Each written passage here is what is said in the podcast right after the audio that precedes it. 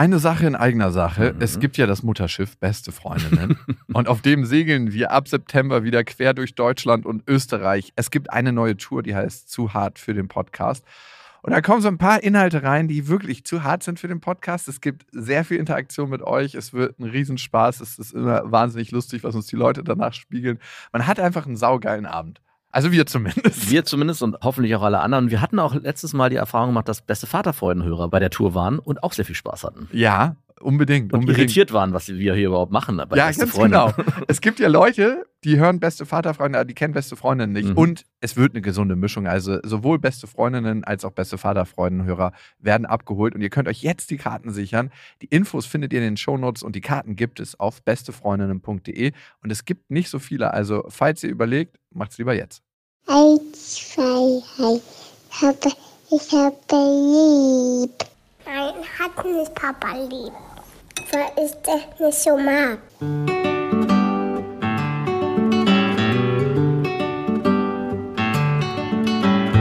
Das sind beste Vaterfreuden. Keine bösen Wörter. Die Fremde, alte Schöpfe. Setz dich bitte hin. Der langweilige Podcast übers Kinderkriegen mit Max und Jakob. Hallo und herzlich willkommen zu Beste Vaterfreuden. Was ist dein Highlight des Tages? Äh, dass du mir ja gerade gesagt hast, ich soll bitte meinen scheiß Laptop zumachen, damit ich nicht so abgelenkt bin. Und mach dein verdammtes Handy aus. das mache ich gerade. Warum? Darf ich dir das nicht mal sagen? Ja, weil du dich in den letzten Wochen und Monaten genau so verhältst. Und wir an den Anfangszeiten, und da hattest du recht, ich bei den Aufnahmen immer sehr abgelenkt war. Mit meinem Handy, glaube ich. Ja, weil du extrem nervös warst. Ich war nicht extrem nervös. Doch, doch. So ein Quatsch. Innerlich warst du getrieben. Und wer immer Podcasts hört und sein Handy daneben hat und da rumdaddelt, vielleicht probiert ihr mal was anderes aus und befummelt euch selbst dabei oder so. Oder jemanden, der euch nahesteht und der nicht mit euch verwandt ist. Ist das nicht auch schon abgelenkt sein? Mit jemandem rumfummeln? Mit sich selbst rumfummeln, darf man das, wenn man, während man unseren Podcast hört? Also das darf man, glaube ich, nur, wenn man beste Freundin hört. Ja, bei beste Vaterfreunden nicht. Finger aus der Hose. ich hatte einen richtig krassen Streit mit meiner Ex-Freundin. Eigentlich waren wir echt auf einem guten Weg. Ne? Wir sind jetzt in der Familientherapie und ich dachte mir, hey, endlich läuft das mal stabil. Ich habe, jetzt wo du es gerade sagst, fällt es mir ein, geträumt von dir in der Familientherapie. Oh, was war denn da? Ich glaube, das Einzige, was ich in Erinnerung habe, ist, dass du wie so ein krasser Tyrann auf die Therapeutin losgegangen bist. Das ist das Einzige, wo ich mich in den Traum erinnere. Oh Gott, nein. Und die richtig zur Sau gemacht hast. Die ist super lieb. Ja, es ja, muss ja, kann ja sein. Aber die in meinem Traum, die wurde richtig von dir angegangen. Und ich stand, glaube ich, sogar in der Ecke und habe mit den Armen verschränkt so leicht genickt. Mhm. Das hat sie sich mal verdient. genau. Für das nicht vorhandene Fachwissen. Warum träume ich so einen Scheiß? Ich will eigentlich nicht von dir träumen und auch nicht von deiner Familientherapie. Naja. Ja, meine Ex-Freundin zieht ja jetzt gerade um im Haus. Ne? Sie hatte ja gedroht auszuziehen, aber das war anscheinend ein Bluff. Also das war so, so ein Treppenspruch so, und ich ziehe übrigens um. Und ich so, ja, versuch mal in Berlin eine Wohnung zu finden. Und jetzt zieht sie halt ähm, zwei Etagen nach oben in eine größere Wohnung. Oh, aus dieser Drohung, die du gerade ausgesprochen hättest, hätte was viel, viel Schlimmeres entstehen können. Was denn? Gut, wenn du es so haben willst, dann ziehe ich in eine andere Stadt. Okay, ja, dann versuch da eine Wohnung zu finden. Also kann sie auch nicht einfach so machen, ne? Ja, ich wollte nur mal, also äh, aus. Nein, wir haben ja gemeinsames Sorgerecht und ich glaube. Ja, ich wollte nur noch mal, es hätte natürlich alle rechtlich und so, aber es hätte aus der Drohung eine Gegendrohung werden können. Und dann, und dann so, hättest du, okay. Okay, dann ziehe ich ins Ausland. Okay, dann ziehe ich auf den Mond. genau. So oder was? Ja, genau. okay, danke. Ich verstehe die Dynamik. Aber das ist tatsächlich unsere Dynamik und die hat sich auch mal wieder sehr gut an diesem Beispiel gezeigt. Sie zieht in die Wohnung zwei Etagen höher und am Ende ist es eine richtig gute Wohnung. Ne? Also ich habe dem Typen Abstand gezahlt, der da vorher drin gewohnt hat und da ist eine recht neue Küche drin. Ist alles ganz gut gemacht. Muss halt nochmal durchgemalert werden. Der Boden ist frisch abgeschliffen und habe ich das durchmalern lassen, den Elektriker kommen lassen, alle Lampen verbaut und so. Und die ist komplett fertig, so richtig schlüsselfertig, fast wie so ein Neubau. Dabei ist eine Altbauwohnung zum Einziehen. Ne? Und das war auch ganz schön Aufwand. Also, weil es halt organisatorischer Aufwand. Klar, wenn man Sachen machen lässt, ist es nicht so viel Aufwand, als ob man da selber mit Farbeimer steht und so, aber trotzdem muss ja auch bezahlt werden und ja. so. Und dann hatte ich sie so gefragt, ob sie die Umzugshelfer, dann war ich bei ihr in der Wohnung und habe sie gefragt, ob sie die Umzugshelfer organisiert hatte. Und anscheinend hat sie das schon zweimal gesagt gehabt, aber ich habe es wirklich nicht gehört. Und sie hat mich beim dritten Mal so richtig angekackt. Sie hat gesagt, ich hab's dir schon. Ich sage es dir jetzt das dritte Mal. Mhm. Ich habe sie noch nicht organisiert. Und ich habe gesagt, du, wenn du weiter mit mir so redest, bin ich weg. Also kannst du dir überlegen. Lilla war ja dabei und eine Freundin von Lilla war auch dabei. Und ich dachte mir so, wie unangenehm ist das für Lilla? Ja. Und wie scheiße ist das auch wieder für mich, weil Lilla redet ja auch teilweise schon echt ein bisschen frech mit mir. Papa, ich sage es dir jetzt zum dritten Mal. Nee, nee, im Kindergarten heute so. Ich habe sie sowas gefragt. Das heißt Eurythmie. Was? Was sagt sie? Oh Gott. Dieses Kinderwaldorf-Tanzding. Das ist heißt Eurythmie? Ja. Ah, Das wusste ich gar nicht. Ja, jetzt für dich. Okay. Und ich ah, okay, wusste Papa nicht. Eurythmie. Für was steht das? Eure. Also für, für was steht das? Also Rhythmus steckt da drin, aber eure. Was, was noch? Also, das ist auf jeden Fall so eine Mischung aus Kunst, Sprache, Musik. Und das kann man übrigens studieren. Und es ist. Bitte? Ja. Also. Es ist eine anthroposophische Bewegungskunst und es gibt auch Heileurythmie. Jetzt schließt sich auch wieder der Kreis und alles macht einen Sinn. Nachdem ich letztes Mal gesagt habe, dass alle Waldorfkinder am Ende ja in maximal Pädagoge werden, gibt es also auch die Möglichkeit, in dem Kreislauf einfach drin zu bleiben und Eurythmie zu studieren. Ja. Und man kann dann wieder Eurythmie unterrichten in der Waldorf-Kita oder an der Waldorfschule. Perfekt. Genau. Lilla redet auch schon ein bisschen mit mir so und ich habe ihr dann gesagt, du, wenn du weiter mit mir so redest, bin ich weg. Hast du das zu Lilla gesagt? Nein, so. das habe ich zu meiner Ex-Freundin gesagt, weil sie war richtig laut. Wenn du weiter so mit mir redest, dann tanze ich hier weg. Ich tanze ab. Ich tanze. Oh Gott. Oh Gott, oh Gott. Ja, war einer für dich, ne? Und sie hat dann in dem Moment richtig laut angefangen. So, ich rede mit dir so, wie ich will. Und ich bin da so, tü, tü, tü, ich gehe da mal. Bin dann halt einfach rausgegangen und sie mir hinterher auf dem Flur und hat mir dann noch im Hausflur hinterhergerufen. Ich finde, das ist so Assi-Eskalation Nummer drei. Also wenn es so drei Eskalationsstufen gibt, also so, so eine sowas hinterherwerfen hätte noch gefehlt. Also eins ist in Aber der, was Schweres, was weh tut. in der Wohnung bei geschlossener Tür, zwei ist schon so im Flur bei offener Tür und drei ist wirklich so im Treppenhaus hinterherrufen. Und vier wäre Fenster auf und in den, in den Innenhof schreien. Ja, genau, stimmt. Was hinterherrufen und der, ich reib mir die Wange, weil ich vorher eine geballert habe. Das ist Stufe 4, aber wir waren bei Stufe 3, aber schon fast maximal eskaliert. Und dachte mir, oh Gott, wie peinlich. Aber ich hatte halt keinen Bock, A, mit mir so reden zu lassen und B, mir das zu geben. Was würdest du, du machen in so einer Situation? Puh. Also wenn einer bei uns laut wird, bin es eher ich. Ja. Ja, aber das ist Ey, also, wann wurdest du das letzte Mal bei mir laut? Ich glaube, es ist schon. also nicht bei uns beiden. Bei, und bei mir wirst du nie laut. nee, nee, Warum also nicht? Deswegen sage ich ja, bei dir laut, das bringt bei dir nichts. Also weil Aber man denkt doch in einem Streit nicht nach und denkt sich so, also laut werden, das bringt jetzt nichts. Darum werde ich nicht laut. Doch schon, weil Okay. ich denke mir, natürlich denkt man sich nur gewisse, in gewisser Weise was, aber meine Frau tendiert dazu, leise zu werden. Und um sie dann wieder wach zu rütteln, kann es mal passieren, dass ich lauter werde. Aber es ist jetzt auch kein Schreien, sondern es, es gab nur eine Situation im Auto auf der Rückfahrt aus dem Urlaub, wo ich, darüber haben wir auch danach gelacht, wo ich danach gesagt habe, jetzt halt einfach die Klappe.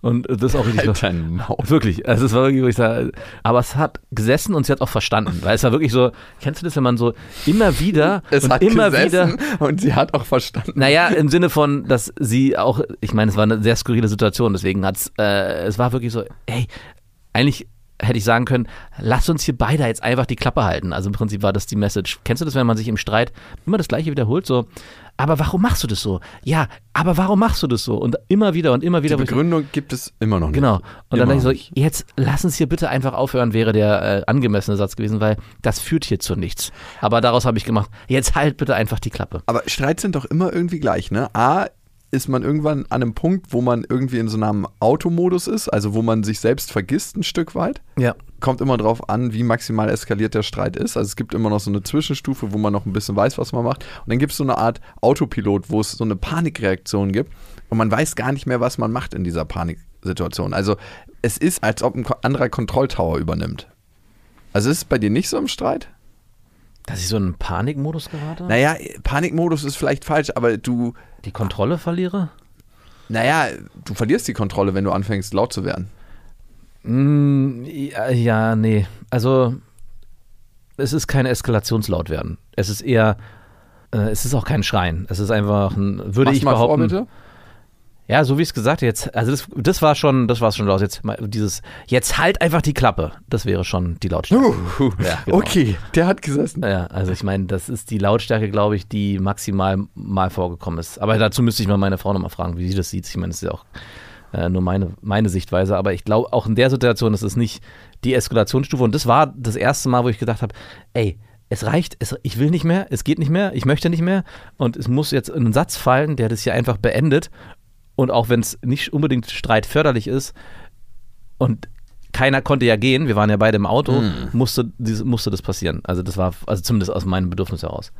Und ich meine, im Nachhinein haben wir dann darüber gelacht, weil sie ja auch selber gemerkt hat, es ging ums Autofahren, wie immer. Und trotzdem wurde ich noch nie angeschrien und Du fährst auch echt kacke, muss ja, genau. sagen. Also, Weiß, ja, unsicher. Es heißt, jede Ex-Freundin und nein, aktuelle Frau- unsicher nicht. Doch, sagen, sie fühlen sich bei meiner Autofahrweise un extrem Ja, unsicher. aber das heißt nicht, dass du unsicher fährst. Nein. aber ja, stimmt, man fühlt sich unsicher bei Ja, dir. genau. Aber wie gesagt, ich wurde noch nie von meiner Frau so angeschrien, wie du es beschreibst. Wirklich nicht. Nein. Wow. Die scheint recht ruhig zu sein. Oder du scheinst sie nicht maximal zu provozieren. Vielleicht also meine Ex hat mich schon so oft angeschrien, das kannst du dir nicht vorstellen. Also das kannst du nicht an fünf Händen abzählen. Also richtig oft. Und schon immer richtig eklig mit mir geredet, so wo ich immer jedes Mal denke, so, bin ich hier dein Fußabtreter? Ja. Ich bin auf jeden Fall raus und habe einfach gedacht, ja gut, dann machst du das halt für dich aus. Ich hatte so ein schlechtes Gewissen, weil ich einfach gegangen bin, ohne Tschüss zu sagen. Und ich habe noch gesehen, wie Lilla so in der Ecke saß und so kurz von ihrem Spiel aufgeguckt hat und mir zu mir rübergeguckt hat und so ein bisschen verwirrten Blick gehabt hat. Und ich bin dann gegangen, ohne Tschüss zu sagen, weil ich einfach raus bin aus der Wohnung. Und das tat mir ultra leid. Also, dass sie das mit ansehen musste und dass sie vielleicht ein schlechtes Gefühl dabei hatte. Also mir wäre es sehr peinlich schon als kleines Mädchen, dass meine Eltern sich auch vor meiner Freundin streiten und einfach streiten. Und man fragt sich immer, warum muss das sein? Klar, gehört auch dazu, bla bla bla, aber so oft gehört es nicht dazu. Nee. Und wenig später habe ich dann eine WhatsApp-Nachricht gekriegt und sie schreibt, was ich denn für ein egozentrisches Arschloch sei, weil ich das meiner Tochter antun könnte und halt nochmal so die äh, Vorwurfskanone wurde wirklich angeschmissen. Was du genau deiner Tochter antun könntest? Naja, weggehen aus dem Streit und so reagieren könnte. Okay.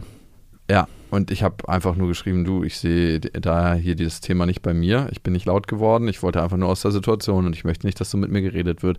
Ich hätte jetzt auch laut werden können, aber ich habe mich einfach der Situation entzogen. Bla bla bla. Ging so ein paar Mal hin und her und einen Tag später kam dann so eine Nachricht, okay, Jakob, ich weiß jetzt, warum du so warst. Du hast ab jetzt Hausverbot. Du kommst hier nie wieder ins Haus rein. Was? Ab jetzt ist Übergabe nur an der Schwelle und es reicht jetzt. Und ich so, ähm, magst du mich vielleicht aufklären, was passiert ist? Und dann meinte sie so, ja, du bist an meine Handtasche gegangen. Hä? Bist du? Nein, Mann, natürlich nicht. Warum sollte ich an ihre Handtasche gehen? Was sollte ich da suchen? Also klar würde ich an ihre Handtasche gehen, wenn ich ein, irgendwie ein Geldproblem hätte und ich jetzt keine Zeit hätte, zum Automaten zu gehen und äh, dann würde ich es ihr total schnell sagen und sagen, hey, ich muss mir 50 Euro aus deiner Handtasche nehmen oder so. Ja. Aber das wäre auch nicht so ein Ding, dachte ich. Ey, sie kommt manchmal einfach in meine Wohnung rein. Sie hat ja einen Schlüssel. Ja. Da gab es auch schon Begegnungen, ne? Der unschönen Art. Aber ich war nicht mehr da. Der unbekannten Art. Genau. Aber nein, ich würde nie an ihre Handtasche gehen. Warum denn auch? Ich will doch. A, habe ich kein Interesse, irgendwelche Informationen von ihr zu ziehen. Also es ist so, als ob ich. Ich würde auch nicht ins Tagebuch meiner Großeltern. Was wolltest du denn Ihrer Meinung nach an Ihrer Handtasche?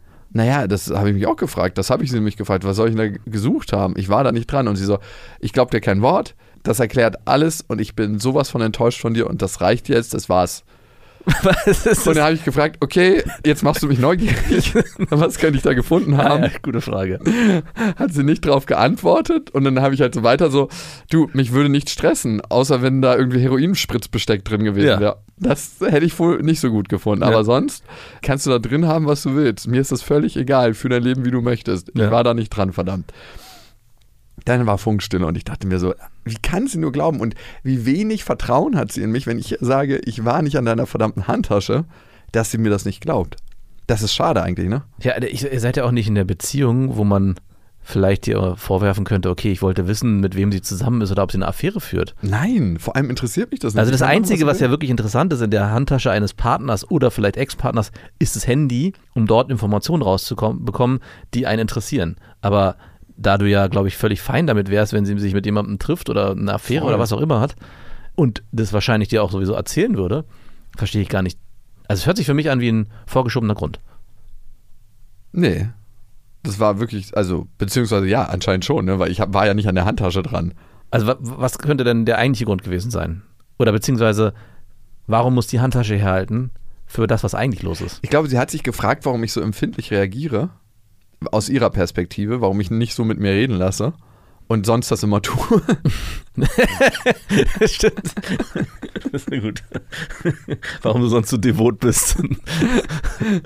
ja, Herren. Wobei ich natürlich nicht weiß, ob du immer so devot bist, um auch ihre Nein, Mann, Position zu kennst du mich verteidigen. als devot? Nein. Auch bei ihr nicht. Nein, ich habe einmal meinen Standpunkt und irgendwann reicht's. Und klar stecke ich ein, zwei so eine Dinger ein und denke mir so, ach ey, schluck's jetzt runter, aber irgendwann reicht's. Und wenn sie das zehnte Mal so mit mir redet, sage ich, du kannst gerne mit jemand anderem reden, mit deinem Vater, mit deiner Schwester, mit wem auch immer du möchtest, aber nicht mit mir. Und dann reicht's. Und dann sage ich, hey, und wenn du weiter so mit mir redest, gehe ich raus. Dann können wir einfach gar nicht mehr reden. Deeskalation. Oder passiv-aggressiv, wie du möchtest. Oder pass. Oh ja. Eins von beiden. Was ist es für dich? Deeskalierend. Aber nur wie du es beschreibst. Ich war ja nicht dabei. Wahrscheinlich bin ich dabei. Nee, ich, nee, nee, nee, ich muss wirklich sagen, ich habe diese Argumentationskette, nee, ich habe einfach gesagt, du, wie redest du mit mir? Wenn du weiter so mit mir redest, gehe ich raus. ja, aber Und dann kam der Nachsatz im genau gleichen Tonus, vielleicht sogar noch eine Stufe höher. Da habe ich gesagt, okay, tschüss. ja, aber du hast jetzt hört sich das sehr neutral an, aber du hast eine, eine Wie Art, immer. du hast eine, immer. ja, du hast aber eine Art der Formulierung, die kenne ich ja auch, die kann sehr passiv-aggressiv, arrogant rüberkommen, wo so viel mitschwingt in so eine, eine Aussage, was einen triggern könnte, wenn es einen an, wie triggert. du lebst. genau. Wäre hier nicht ein bisschen mehr Dankbarkeit angebracht? Meinst du sowas? Ja, das schwingt da alles mit. Okay. In einer so einer Aussage, ich du, ich gehe jetzt hier. Es ist nicht neutral im Sinne von, wie du es gerade beschrieben hast. Ja, es ist, Ich mich, ich störe mich gerade an der Lautstärke, wie du mir die Informationen So mitteilst. krass hat die Waldorf-Kita noch nicht auf mich abgefärbt. Nein. Lass uns doch bitte den Streit austanzen. Musst du auf Toilette? Dann benutzt doch bitte auch nicht diese Wörter. Kann man Streits auch austanzen? Bestimmt. Also am Ende ist ja alles ein Tanz, auch ein Streit und eine Schlägerei. Stimmt. Alles ist ein Tanz. Was war denn jetzt in dieser Handtasche? Ich kam zwei Tage später dann, um meine Tochter abzuholen. Oh, es gibt eine Aufklärung. Und die Tür geht auf. Lilla ist fertig für die Kita. Ich sammle sie so ein. Meistens sind dann die Gemüter schon wieder ein bisschen runtergekocht. Die heizt extrem heiß auf und dann pff, geht die Luft so raus. Und sie meint so: Du, übrigens, das mit der Handtasche warst doch nicht du, Entschuldigung. und ich so: Okay. Kannst du jetzt schlecht hören, oder? Und gleich nachgepfeffert Hat sie gesagt? kannst du jetzt schlecht hören? Und ich so, das braucht gerade ein bisschen Zeit. Du hast gerade dieses kleine Kartenhaus, was wir uns mühselig aufgebaut hatten, einfach wieder dem Erdboden gleich gemacht. Und ich brauche kurz Zeit zum Luft holen und mich von diesen ganzen Vorwürfen erholen. Natürlich sind die nicht so mit, hey, das war doch nicht äh, du, Entschuldigung, ähm, kannst du jetzt nicht gut hören. Fällt dir, fällt dir schwer, die Pille zu schlucken, oder? Oder? Nein. Bist nicht gut drin, Entschuldigung anzunehmen, ne? Also wenn ich jetzt mal das zeige, so kannst du es nicht hören. Kann ich das in eine Minute sagen? Nee. Das musst du jetzt annehmen oder ist vorbei. So, so ein bisschen so. Was war denn jetzt in der Handtasche? Ich weiß es Ach, du nicht. weißt es nicht. Sie wollte es mir nie sagen. Ah, verdammt. Hast du eine Vermutung? Crystal Meth? Hm, Also, nein, Drogen werden es nicht sein. Nein, es waren, ich glaube, sie, sie, sie denkt, dass ich es nicht cool fände, wenn sie irgendwie wieder angefangen hätte zu rauchen. Wo ich mir denke, ey, ihr Bier, ihre Gesundheit, wenn sie das gerne machen möchte. Hm. Oder vielleicht Kondome, aber auch das ist mir egal. Ich denke mir dann, ja, ist sauber, wenigstens schützt du dich beim Sex. Also, ich wüsste nicht, was da drin sein soll. Also, ich frage mich gerade, was kann so eine heftige Reaktion, vorausgesetzt, sie war so heftig, wie du sie beschreibst, Ja. hervorführen? Ich kann dir den äh, Nein. WhatsApp-Verlauf Nein, zeigen. nein.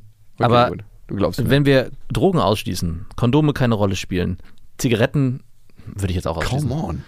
Das Handy, wo irgendwelche Nachrichten drauf sind, Ist mir, ey, ich würde doch nicht an ihr Handy gehen, bitte. Es ist außerdem nie in der Handtasche. ist das Einzige, was meiner Jugendhilfe geschädigten Fantasie entspringt. Irgendwas Sorgerecht, Jugendamt, irgendein Brief, wo Informationen draufstehen, die vielleicht für dich nicht so von Vorteil sind, beziehungsweise Vielleicht hat sie sich Informationen geholt oder so, meinst du? Wie werde ich meinen Ex-Freund los? Vielleicht war da auch so ein Cocktail, den sie mischen wollte. Wie werde ich alleinerziehend? Wie kriege ich das alleinige Sorgerecht? wow, darüber habe ich nie nachgedacht. ist eine harte Vermutung. Kann und möchte ich mir gar nicht vorstellen. Kannst du jetzt nicht hören, ne? Kannst du jetzt nicht gut hören. Doch, ich kann es gut hören, aber. Also ich weiß ja nicht, ob die Reaktion äh, von dir jetzt gerade extrem übertrieben geschildert wird. Nein! Wirklich, ich zeig dir den WhatsApp-Verlauf. Und ich habe mich hab wirklich die Hände über meinem Kopf zusammengeschlagen und gedacht so, okay, sie glaubt mir einfach nicht, ich kann dagegen nichts machen. Es ist einfach so. Aber wenn so eine heftige Reaktion wird ja nur hervorgeführt, wenn man etwas zu verbergen hat, vor das man sich, glaube ich, extrem schämt oder unbedingt vermeiden will, dass der Gegenüber diese Information bekommt.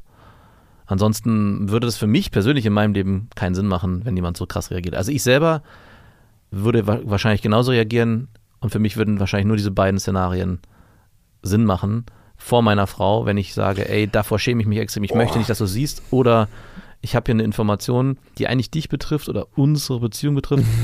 Ja, lass es Scheidungspapiere bei uns sein, die ich heimlich irgendwie, ich war heimlich beim Scheidungsanwalt und habe schon alles vorbereitet und suche den perfekten Moment und, Und- wollte mit ihr ins Gespräch und habe dann irgendwie das aber in meiner Tasche schon drin und sie geht an die Tasche und dann, du warst da dran. Also klar, das würde ja nichts bringen, weil ich es dann gesehen hätte.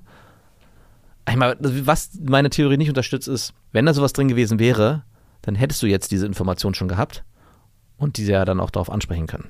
Und da das nicht passiert ist und sie sogar sagt, hey, ich weiß jetzt, dass du nicht dran warst, kann es sowas eigentlich nicht gewesen sein. Verstehst du, was ich meine? Nein.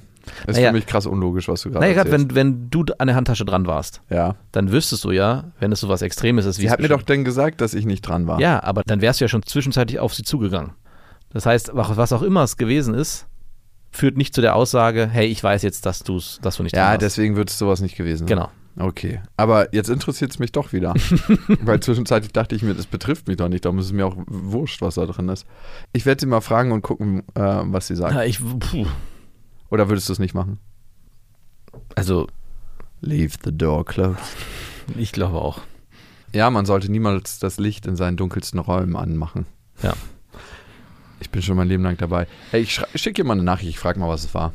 Oder? Was meinst du? Oder ist es dumm? Das ist ziemlich dumm. Okay, ich lasse es. Ich würde es direkt ansprechen nochmal. Okay, gut.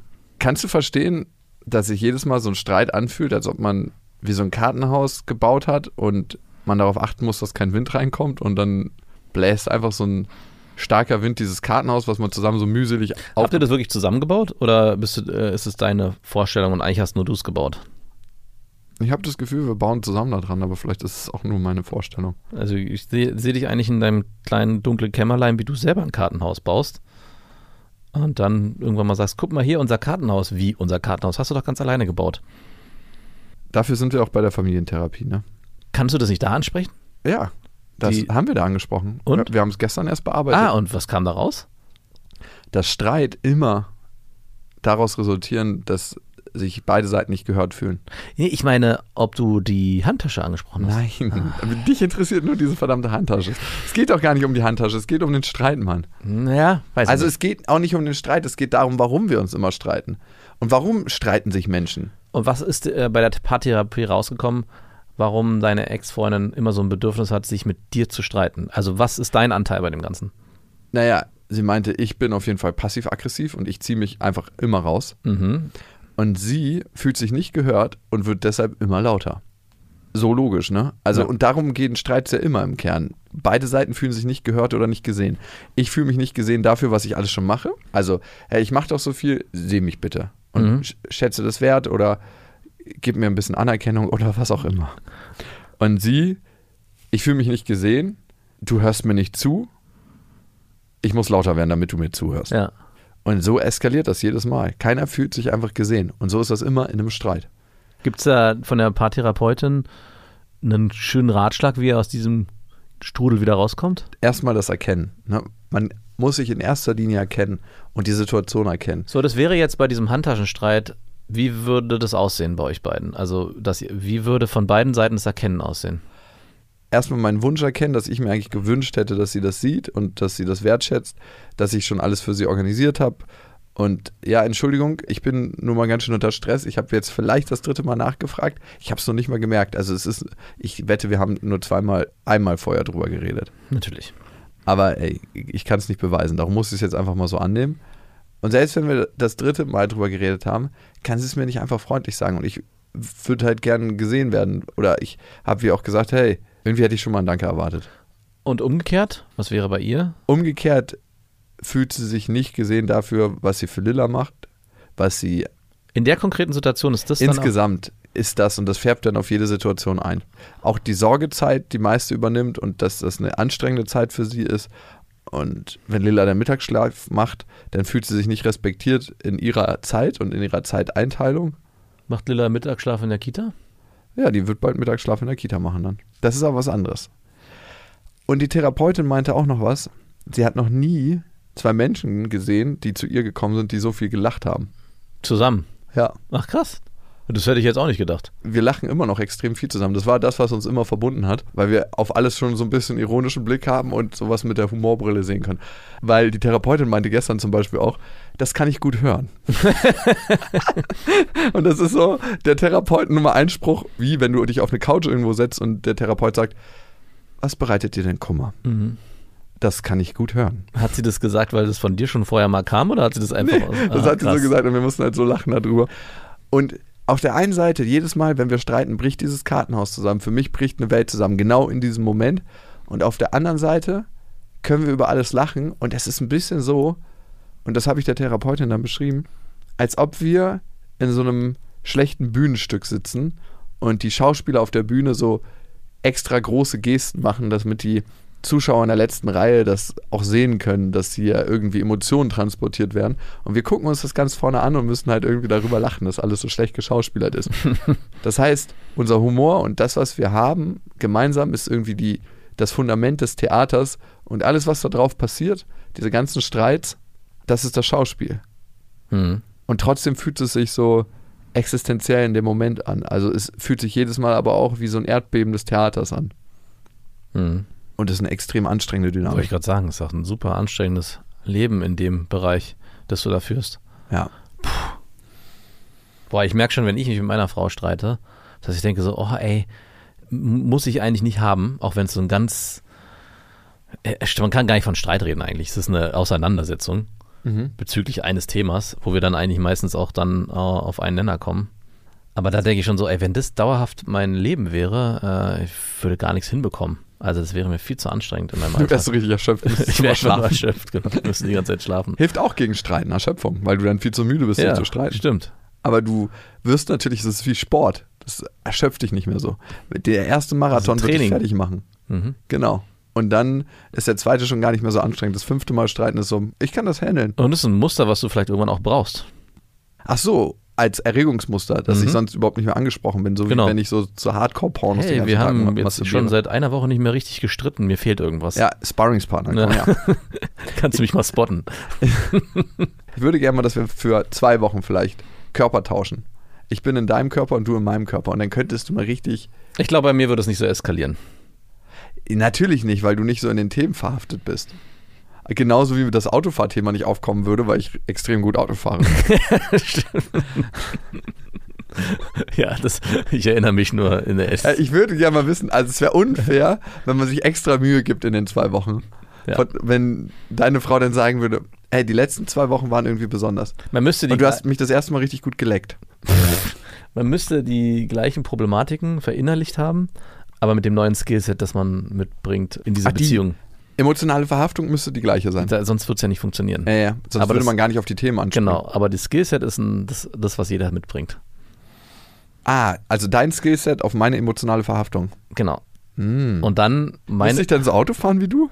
ja, Oh, wäre auch sehr spannend, wie würde ich auf solche Streitsituationen reagieren, wo ich angeschrien werde? Würde ich auch mit Deeskalation reagieren oder würde ich auch schreien? Würde es überhaupt zu dieser Intensität kommen? Hätte ich vielleicht sogar in die Handtasche geguckt und wäre vielleicht sogar schuldig am Ende gewesen in der Situation, weil ich wissen hätte wollen, was da los ist in der Handtasche. Mich, mich lässt die Handtasche nicht los. Das ist Es gibt so, ein viel. Spekulationsspielraum. Es ist wie so ein Rollenspiel, wo es irgendeinen so Schatz Oh gibt. Mann. Ich glaube ehrlich gesagt, dass es mich nicht zu einem glücklicheren Menschen macht, zu wissen, was in dieser Handtasche drin ist. Nee, darum Darum. Es geht auch nicht darum, dass du ein glücklicher Mensch wirst, sondern es geht darum, dieses Geheimnis aufzudecken. Es ist wie so ein Exit-Game. Es ist das Geheimnis der Handtasche. Übrigens, wir kriegen ja immer wieder sehr, sehr schönes Hörermail-Feedback und äh, wir haben auch eine Nachricht gekriegt und zwar von Marc. Marc schreibt, vielen Dank für den schönen Podcast, den ihr beide macht. Ich höre schon seit einer Weile äh, Beste Freundinnen und nun auch als junger Vater den Vaterfreuden-Podcast. Das Zusammenspiel von euch beiden ist wirklich sehr unterhaltsam und eure Werte ergänzen sich für mich als Zuhörer perfekt. Welche Werte? nach der Folge, als Jakob erfahren hat, dass Max geheiratet hat und nach der Vaterfreudenfolge, das Streitfest, würde ich mir sehr wünschen, dass Jakob etwas weniger ekelhaft zu Max ist. Manchmal schmerzt es mich beim Zuhören, wenn Jakob Max Lebensrealität komplett niedermacht. Marc, könnte es sein, dass das auch deine Lebensrealität ist? Ja, oder Marc, vielleicht will, will der gute Jakob nur äh, seine eigene Real die Lebensrealität in ein gutes Licht zu stellen, indem er andere heruntermacht. Vielleicht auch das, ja, das könnte sein. Also, Marc, vielen Dank für den Hinweis. Ich muss es zurückgeben. Max, fühlst du dich runtergemacht von mir? Nein. Warum nicht? Weil ich sage ja schon manchmal sehr hässliche Sachen. O-Ton. Weil äh, ich meine Lebensrealität kenne und äh, die Sachen, die du sagst, sind oft klischeebehaftet. Und wenn ich dann denke, selbst die Klischees, also es gibt oft so eine Situation, wo ich dann bei uns zu Hause, ich äh, sag's nur als Beispiel, in unserem spießigen, vorörtlichen Dörfchen, in dem wir wohnen. Und ich bin gestern nach Hause gekommen, im Wohnzimmer spielten fünf Kinder. Ich äh, setze mich auf die Couch, meine Frau geht woanders hin, weil sie irgendwas erledigen will, bin halb eingedöst, weggeschlafen, wache zwei Minuten später auf und alle Kinder sind weg und ich denke mir, wo sind die Kinder hin? Und meine Schwiegermutter schickt mir ein Foto, wie all diese Kinder, und mittlerweile sind es auch zwei mehr geworden, aus den fünf wurden sieben, bei ihr im Garten spielen. Und sie mich fragt, na, vermisst du irgendwas? Und ich denke so, wow, schöne heile Welt. Also egal wie viele Klischees äh, auch stimmen mögen und wie sehr du dieser äh, heilige, spießige Welt auch immer kritisierst, gibt es Situationen, wo ich denke, das würde ich nicht eintauschen wollen. Weißt du, warum mich diese spießige Welt so einschränkt und mir so ein komisches Gefühl macht? Hm, keine Ahnung. Weil ich nie dazu gehört habe. Ah. Ich habe von 6 bis 14 mein Leben in einer der spießigsten Straßen der Welt verbracht. Mhm. Wirklich so. Ähm, da gab es so Leute, die haben die an der Bordsteinkante vorne so einen Trimmer gehabt, damit der Rasen genau an der Bordsteinkante aufgehört hat. Also so spießig. Und die haben jeden Sonntag ihr Auto gewaschen. Es war wirklich alles picobello. Mhm. Und jedes Mal haben wir das Gefühl gekriegt, nicht dazuzugehören. Und ich könnte mir vorstellen, dass du, wenn du eine ganze Zeit lang nicht dazugehören darfst, irgendwann sagst, okay, dann bin ich dagegen. Ja. Und das ist vielleicht das Gefühl, was ich mit dieser Spießerwelt verknüpfe. Und das ist so in mir drin, dass wenn ich zu dir komme, denke ich mir nur jedes Mal, gut, dass du hier nicht wohnst. Wirklich? Ja. Echt? Ja, ich denke das jedes Mal. Auch ja, du müsstest mal einen Alltag erleben. Ich naja, glaub, mit deiner Tochter drin. Auch wenn deine Nachbarn rüberkommen und so, die mögen alle lieb und nett sein, aber ich denke. Zu mir kommt keiner. Ja, nee, zu dir kommt keiner. ich weiß, dass alle dich für irgendwie einen einsamen Autisten halten. Aber äh, zu deiner Frau kommen wir Nachbarn und, und bringen dann was rüber und sind nett und grüßen über den Gartenzaun. Aber selbst das ist so, verschwindet einfach. Ich möchte ein Grundstück in Alleinlage. Also ich möchte euch nicht sehen und ich möchte auch nicht sehen, wie ihr eure Gärten zubetoniert und irgendwelche Sachen anpflanzt. Also, wie gesagt, du müsstest mal einen Tag mit deiner Tochter dort leben und dann würdest du, glaube ich, anders reden. Aber. Vielleicht. Vielleicht aber auch nicht. Ich muss mich da nochmal reinfühlen. Ich glaube, wir fühlen uns mal ein bisschen in Hörermails rein. Ihr könnt uns ja schreiben an beste.bestefreundinnen.de mit dem Betreff Vaterfreuden. Also nicht nur abonnieren auf den ganzen Podcast-Plattformen oder auch auf Instagram oder auch diesen Podcast weiterempfehlen. Nein, an Freunde, Nachbarn, Verwandte. Und Menschen, die ihr nicht mögt. Genau.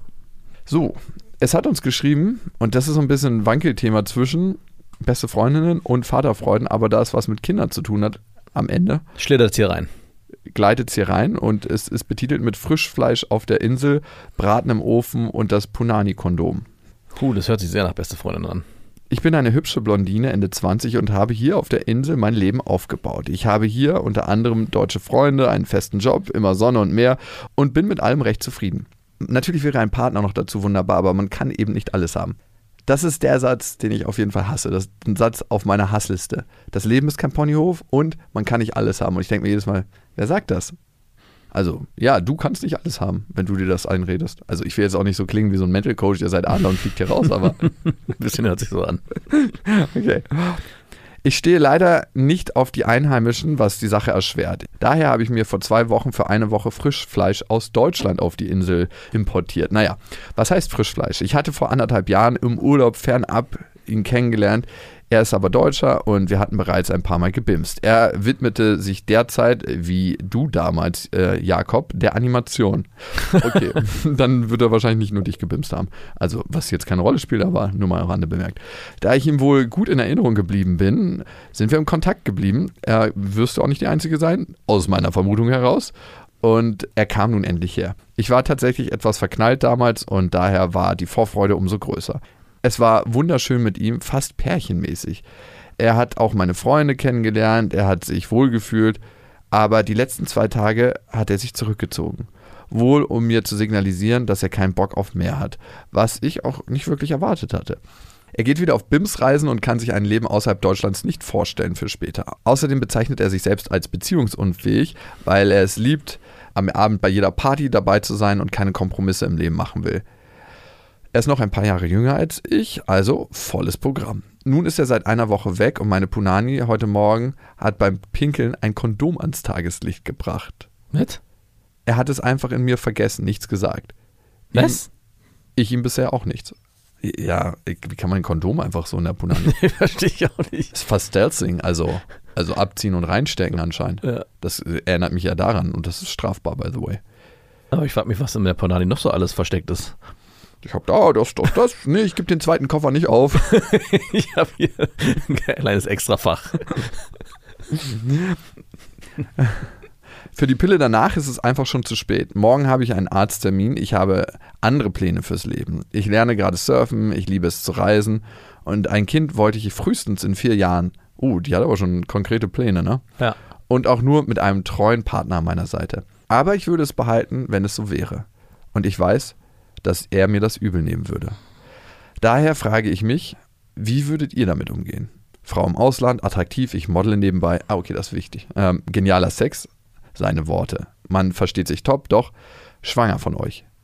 Und sie will das Kind großziehen. Was würdet ihr machen? Hinziehen und die volle Verantwortung übernehmen? Gelegentlich Geld schicken? Oder drei, sagen, es sei die Schuld der Frau, wenn sie es behalten will, aber es doch ungewollt war. Ihr sagen, dass sie dann alleine klarkommen muss. Was würdest du machen? Also hinziehen, volle Verantwortung, gelegentlich Geld schicken, so die Mittelnummer. Oder sagen, hey, du wolltest es behalten, deine Schuld, dann ziehst du auch alleine groß. Bin ich jetzt der Typ oder bin ich ich? Da du dich in den Typen nicht reindenken kannst, Also ich bin nicht in der Lebenssituation, dass ich gerade eigentlich durch die Welt reisen will, sondern ich bin in 80 Bimsen um die Welt. Puh, nicht so einfach. Also es würde natürlich ganz stark damit zusammenhängen, was es für eine Frau ist, wie auch vielleicht meine Gefühle zu dieser Frau sind, auch ob ich mir vielleicht mehr vorstellen könnte mit ihr. Und ich würde auf jeden Fall erstmal hinfahren, um das Ganze zu besprechen. Also ich würde nicht aus der Ferne heraus irgendwie mit ihr, ja, per WhatsApp oder per Mail das ganze Thema Schwangerschaft und Kinderkriegen besprechen, sondern ich würde es schon gern äh, von Angesicht zu Angesicht besprechen und dann versuchen, hoffentlich gemeinsam mit ihr zu entscheiden, wie wir von ihr weitergehen. Also es ist ja auch am Ende schon so, dass der Mann in gewisser Form Mitspracherecht haben sollte, wenn es darum geht, ein Kind in die Welt zu setzen, wo man auch natürlich mitverantwortlich für war, es zu zeugen. Mhm. Gehen wir davon aus, dass dieses Kondom stecken lassen ein reines Versehen war. Also, aber auch dann, also ich meine, selbst wenn es kein Versehen war, am Ende ist es ja eine Sache, die sie beide gemeinsam gezeugt haben und auch beide gemeinsam entscheiden sollten. Ist aber ein extrem schwieriges Thema. Ey, wenn er Stealthing gemacht hat, Ja. 100% volle Verantwortung. Wenn er sich dafür entschieden hat, mit ihr Sex zu haben, hat er auch wahrscheinlich, dann ist das eine Sache, die man einkalkulieren muss. Aber es ist ja auch die Frage, was sie will. Will sie ihn im Leben haben oder würde sie das auch komplett alleine durchziehen? Also ohne, dass er überhaupt dazu was zu sagen hat. Und ich finde, diese Frage steht eigentlich als erstes im Raum. Also unabhängig davon, ob er sich interessiert fürs Kind und dabei sein will oder eben nicht, müsstest du dich fragen, möchtest du ihn überhaupt dabei haben? Unabhängig davon, dass er natürlich trotzdem die Info bekommen sollte, falls du schwanger bist. Aber solange du für dich entscheidest, hey, äh, ich treffe die Entscheidung alleine, mit oder ohne dich, spielt es dann so eine Rolle, ob er dann kommt und äh, sich darum kümmert? Also es wäre zwar schön, aber wenn du sagst, eigentlich ist es mir egal, wie er sich entscheidet, das Kind ist, ist jetzt da und ich kümmere mich darum und du hast kein Mitspracherecht, ist es ja am Ende dein Körper und du kannst darüber entscheiden. Er kann ja nicht kommen und sagen, du treibst es jetzt ab. Nee, das kann er nicht machen. Wie würdest du dich entscheiden? Ich würde hinfliegen und mit dir reden. Okay. Und wenn sie sich fürs Kind entscheidet? Puh, schwierig. Also wenn ich mich zurückdenke und ich bin auch so ein Lebemann wie er, ob ich mich dann da, würde ich vielleicht. Nein, du würdest dich never ever auf der Insel verhaften lassen. Nee, ja, aber ich, na doch, ich kenne mich ja, ich würde wahrscheinlich es am Anfang versuchen. Ich würde wahrscheinlich Ja, sagen, und dann daran scheitern. ja, oder genau. Aber ich glaube, ich würde es erstmal probieren. Okay. Ich glaube, ich würde es auch probieren und ich würde auch daran scheitern, ziemlich sicher. Aber ich würde schon vorher wissen, dass ich daran scheitere. und es dann doch nicht probieren. Und dann nicht so 100% All-In probieren. Ich glaube, die viel wichtigere Entscheidung für dich an ist, dass du dir das Worst-Case-Szenario ausmalst und nach dem dann entscheidest. Also vielleicht ist dein Worst-Case-Szenario, er sagt, ey, bist du bescheuert? Ich will nichts mit dir oder dem Kind zu tun haben. Mach's gut, ciao. Mhm. Und wenn du dich dann dafür entscheidest, dann ist es richtig für euch. Also für dich und dein ungeborenes Kind. Ja. Aber ich glaube, du sollst dir nicht Hoffnung machen, äh, irgendwie wird er sich noch äh, ändern und irgendwie muss doch jeder Vater sein Kind lieben und so. Daran glaube ich nicht. Also das ist zu viel Spekulation. Ja. Worst Case und nach dem Worst Case entscheiden und alles, was on top kommt, ist ein Bonus. Und wenn du einfach merkst, hey, das ist jetzt fällig für dich, ein Kind zu kriegen, mit einem Typen, der vielleicht nicht dazu stehen wird, vielleicht nicht die Vaterrolle übernehmen wird, vielleicht aber doch, man weiß nicht. Aber ich würde eher mit damit rechnen, da wäre ich auch eher pessimistisch, dass das nicht macht Ja, ich auch sehr. und du den Weg gehen müsst, alles gut. Uns interessiert deine Entscheidung. Schreib uns vielleicht auf Instagram. Wie sind wir da? Beste Vaterfreuden? Unterstrich. Beste Vaterfreund, glaube ich. Ah, okay, gut. Super. Du merkst, wie oft ich da bin. ja, es wird uns interessieren. Krasse Situation, ne? Ja, also für mich ist wirklich entscheidend, es ist dein Körper und das ist, das ist am Ende das, was äh, ausschlaggebend ist für, die, für deine Entscheidung. Wenn du sagst, ich möchte keine Abtreibung, weil ich das meinem Körper nicht antun will oder auch, weil ich das Kind nicht ja, abtreiben will, ist es am Ende deine Entscheidung. Die ist unabhängig von dem Typen zu treffen.